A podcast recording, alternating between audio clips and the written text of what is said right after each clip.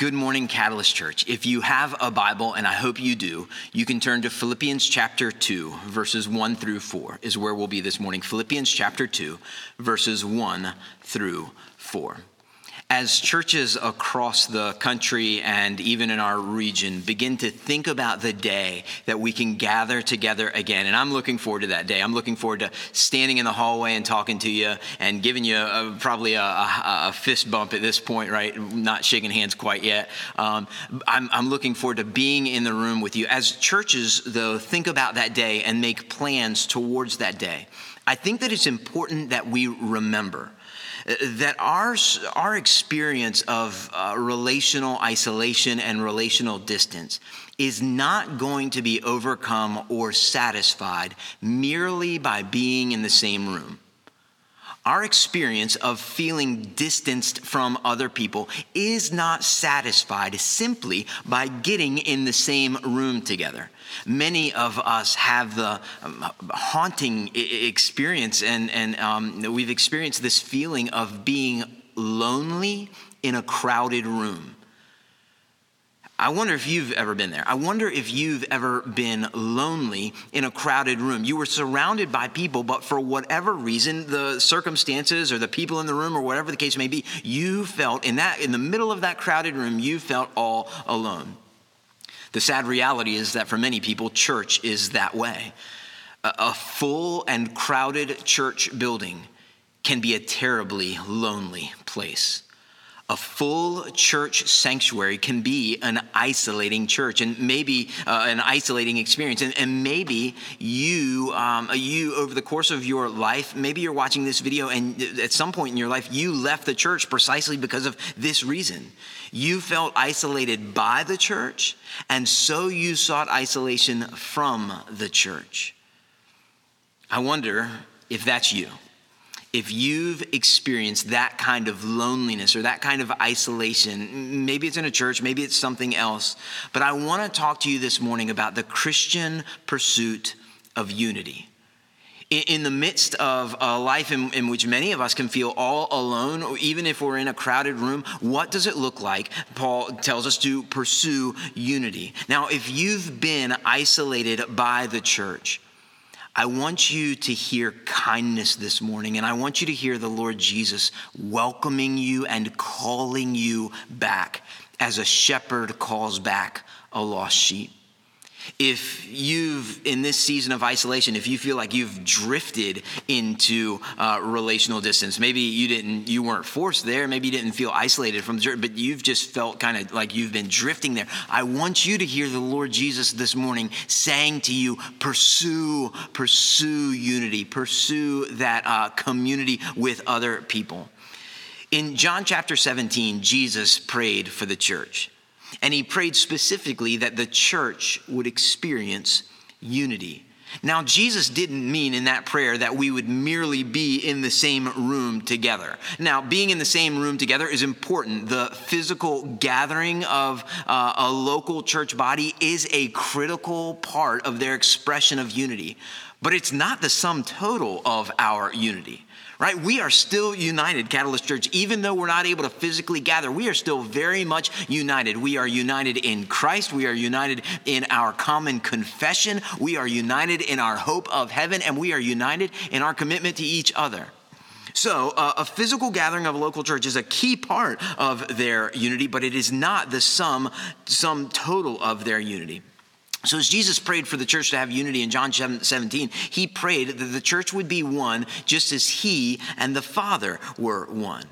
Unity in the New Testament is rooted in the Old Testament, and we can reach as far back to Deuteronomy chapter 6, and we read this confessional statement that they used to make. And they used to say, The Lord our God, the Lord is one. So, unity is not just a matter of pragmatism for the Christian. It's, we don't pursue unity simply because we can get more done together than we can apart. We pursue unity as a reflection of who we believe God to be. God is one. He is not at war with himself. His attributes are never in conflict. He, was, he, is, he is always unified. And so, we, as his people, we pursue that kind of unity, which means unity is not an accidental byproduct for the Christian. It's not something that we merely complain about when we feel like we don't have it, when we feel like we're on the outs. No, unity is something that every maturing Christian pursues with intentionality. It's an intentional joy for which Christians should strive. You see, for a maturing Christian, church unity is not optional, it's not an add on to the Christian life, it's a key component. The psalmist says in Psalm 133 how good and pleasant it is when brothers and sisters dwell in unity. That's the heartbeat of the Apostle Paul in our text this morning. He wants us to dwell in unity, even at a distance, even in a season of social, uh, social isolation. Maybe we might say, especially in a season like this. So I want to read our text, uh, Philippians chapter 2, verses 1 through 4, and we're going to see four reasons the Apostle Paul gives us to pursue unity. Philippians chapter 2, beginning at verse 1. So, if there is any encouragement in Christ, any comfort from love, any participation in the Spirit, any affection and sympathy, complete my joy by being of the same mind, having the same love, being in full accord and of one mind. Do nothing from selfish ambition or conceit, but in humility count others more significant than yourselves. Let each of you look not only to his own interest, but also to the interest of others. So the Apostle Paul tells us, first of all, that we should pursue unity as a matter of joy. Did you hear what he said? He said, Complete my joy. Paul is, is saying to them that their unity in Philippi mattered to his heart in Rome. As Paul wrote these words, he was in a Roman prison, and he says, How you conduct yourselves there in Philippi matters to my heart in Rome. Paul is revealing his pastoral heart here, and I, I love this as a pastor. I love how Paul does this. He's saying, Even at a distance, the shepherd's heart beats for his sheep. Catalyst, I want you to know that even at a distance, my heart beats for you. I'm praying for you. I'm pleading that God would continue to work in you. I'm encouraged by you. And so, just as Paul said to the Philippians, so I say to you, complete my joy by pursuing church unity complete my joy by pursuing church unity. And I want you to know that you're doing this. I'm so encouraged by your example and your stories of success. Just yesterday, I got a text message in the morning from one member that said, Hey, just wanted you to know I reached out to this other member and uh, encouraged them. And then later on in the day, I was on a Zoom call with another member who said, Hey, I want you to know that my wife has jumped onto a Zoom call and uh, started a Bible study with a, a number of other uh, Catalyst members. I'm encouraged by these stories that I hear of how we are pursuing church unity, even in a season of social distance. And so I say to you, keep it up. Keep it up. Paul is seizing this pastoral moment in this letter. And I want to seize this pastoral moment in this season when I say to you, complete my joy.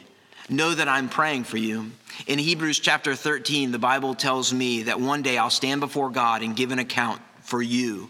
I'll give an account for you. If you're a member of Catalyst Church, if you're connected to Catalyst Church, if you're under kind of the, the shepherding umbrella of Catalyst, the Bible says, I'll give an account, account for you. I, I don't take that lightly. And so I say to you in this in the midst of this season of social isolation, complete my joy by pursuing church unity. Pursuing church unity. It is impossible, Paul seems to suggest, for a good shepherd to be unaffected by the condition of his sheep. It's impossible for a good shepherd to be unaffected by the condition of uh, his sheep. And so that's what we're working out here. Paul says we ought to pursue unity as a matter of joy, as a matter of joy, yes, for those in pastoral authority over us and for each other. I, I, recently did a funeral. I had to do it via Zoom because we couldn't gather together. And so I, I, recorded a message for this family to help them remember their loved one well. And as I talked to uh, one of the family members, she shared the story and she said, You know what? If, if our loved one could be with us and speak to us right now, I, I think she would simply say, I want you to love one another. Well, that sounds a lot like Jesus, doesn't it?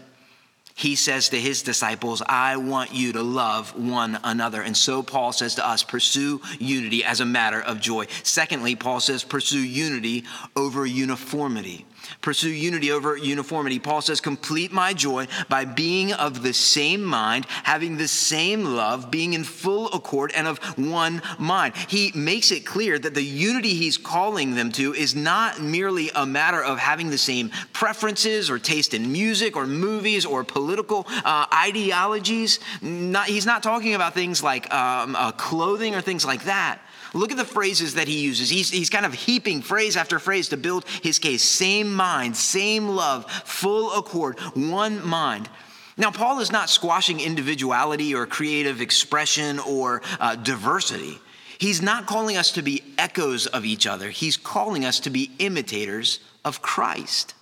He's calling us to be imitators of Christ. With all of our individual passions and personalities, we are to be in full accord all seeking unity. Walter Hansen explains it this way in his commentary on Philippians.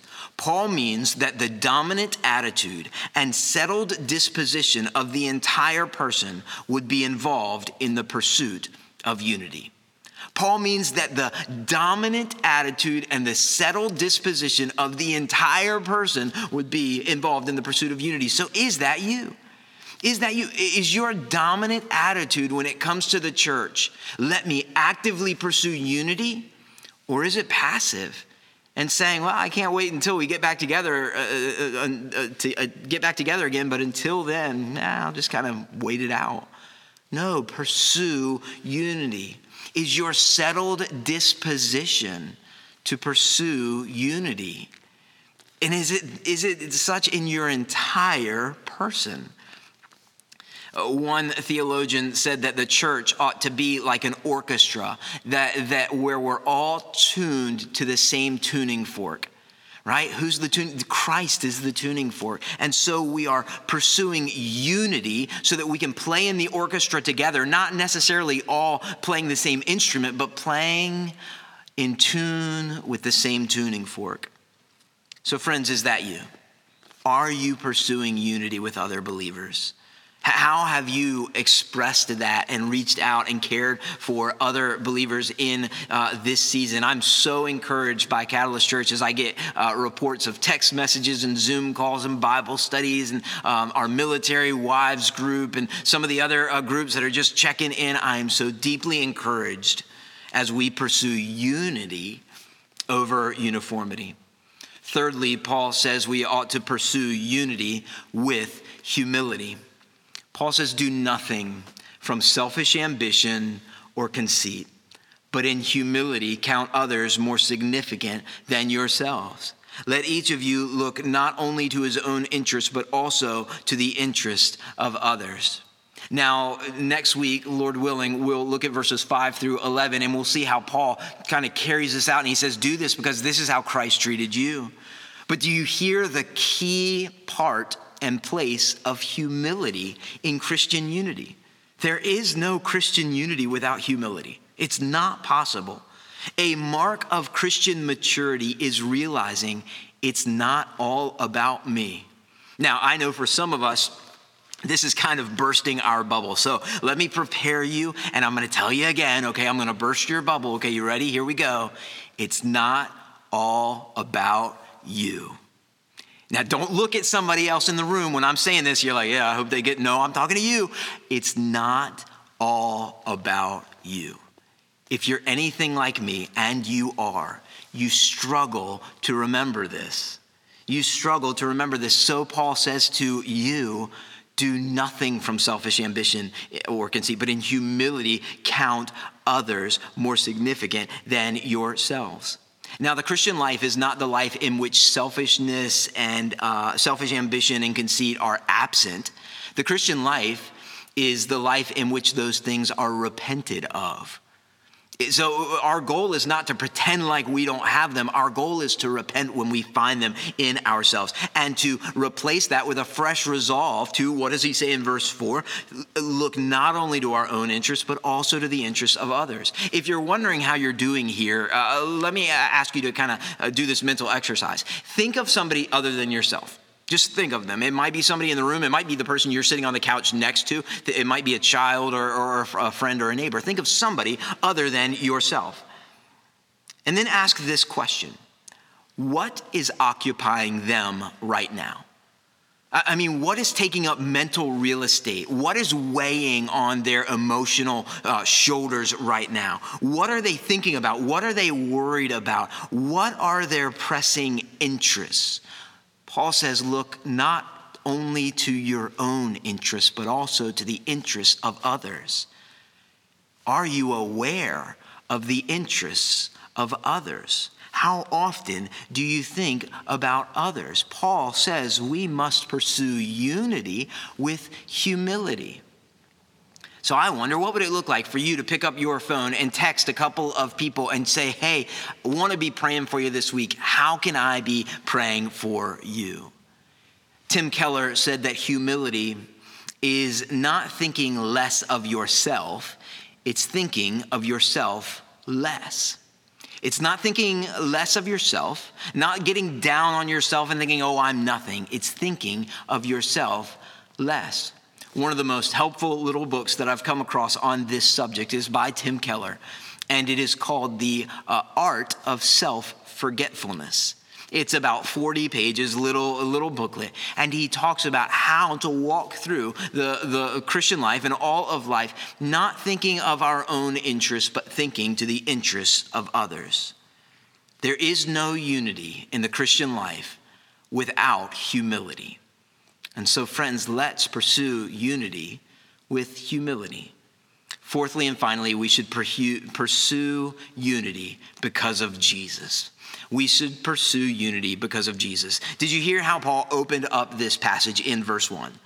If there is any encouragement in Christ, any comfort from love, any participation in the Spirit, any affection and sympathy. And then he goes on to say, pursue church unity. Now, he begins with that word if. We often use that word if to describe uh, sort of an uncertainty or maybe a hopeful optimism. Well, if this works out, then we'll go do that. And if things work out in our favor, then we'll go experience that.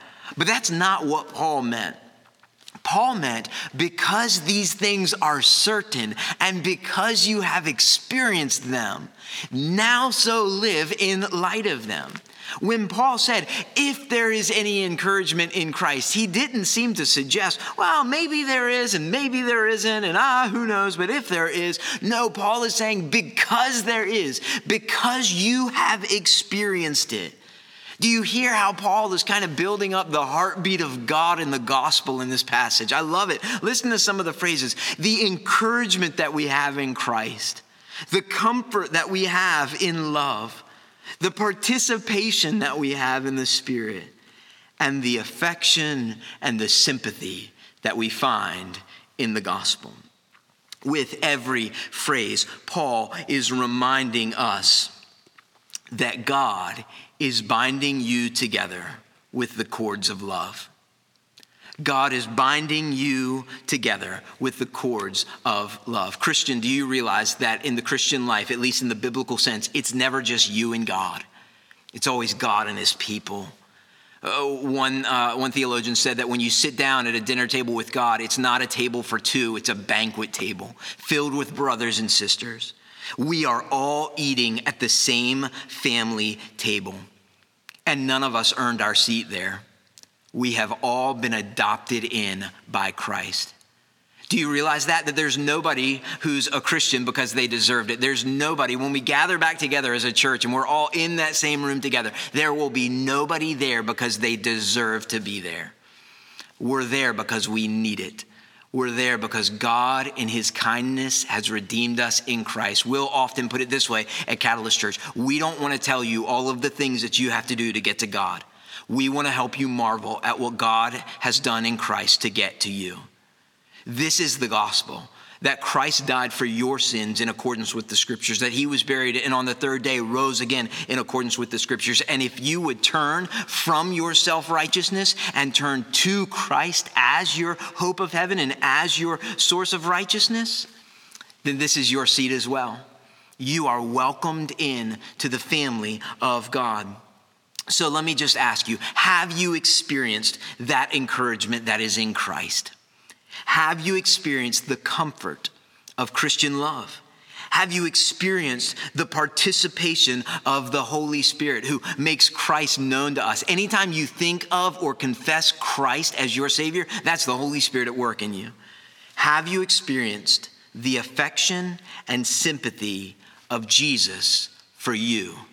You can come to him. Even this morning, you come to him. As you sit there on your couch or in your chair or wherever it is that you're watching this, you can come to Christ. You simply say to him, Here I am. Here I am with all of my sin, with all of my faults, with all of my failures, and I'm coming, Jesus, to you. And I'm asking for your forgiveness. I'm asking for your healing. And did you know, you know what the Bible tells us? The Bible tells us that no one who comes to Jesus will in any way be turned away. Nobody. Nobody who comes to Jesus will in any way be turned away.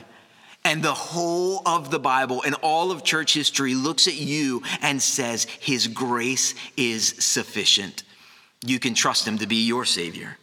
So, for some of you this morning, you need to pursue unity with Christ. For some of you, you need to pursue unity with the church through baptism. You need to follow Jesus in believers' baptism. Baptism was the, the symbol of unity in the New Testament church, in the early church. So, for, perhaps for some of you, God is saying to you, okay, let's take the next step of obedience. Let's pursue believers' baptism. What a testimony that could be to so many people who are watching you walk with Christ. This week, in, uh, throughout my conversations with Catalyst Church, I've heard of God's work in saving a young child as she was reading the Jesus Storybook Bible with her grandparents. And I've heard the report of God's miraculous work in an old man. From young children to old men, God is at work. So, what about you? Friends, if God is at work in your life and you're trying to process this and think about it, I want to process it with you. Don't walk through this alone. I want you to email me, and we're going to put my email address up on the screen so that you can see it. Jeff at catalyst church.org. Jeff at catalyst-church.org. Email me if you're watching this as a family and you're being encouraged from a distance. Email me, let me know. We want to celebrate what God is doing in your life with you. Well, Catalyst Church, let's pray together. Father, thank you for the good news of the gospel that Christ died for our sins in accordance with the scriptures, that he was buried and on the third day rose again in accordance with the scriptures, that we can have hope of heaven, even in the midst of an uncertain season. Not because we've got it all together, but because of what Christ has done for us. So I pray that even now you might work in the hearts of people who hear this message. Help us, God, to pursue unity even in the midst of this season. We pray these things in Jesus' name. Amen. Well, Catalyst, there is a lot going on in the life of Catalyst Church. So I want to encourage you to make sure you like our Facebook page, uh, follow that so that you can stay updated about what is going on in the life of Catalyst Church. Well, having opened up our Bibles and having marveled at Jesus, Catalyst Church, you are not dismissed, you are sent. God bless you.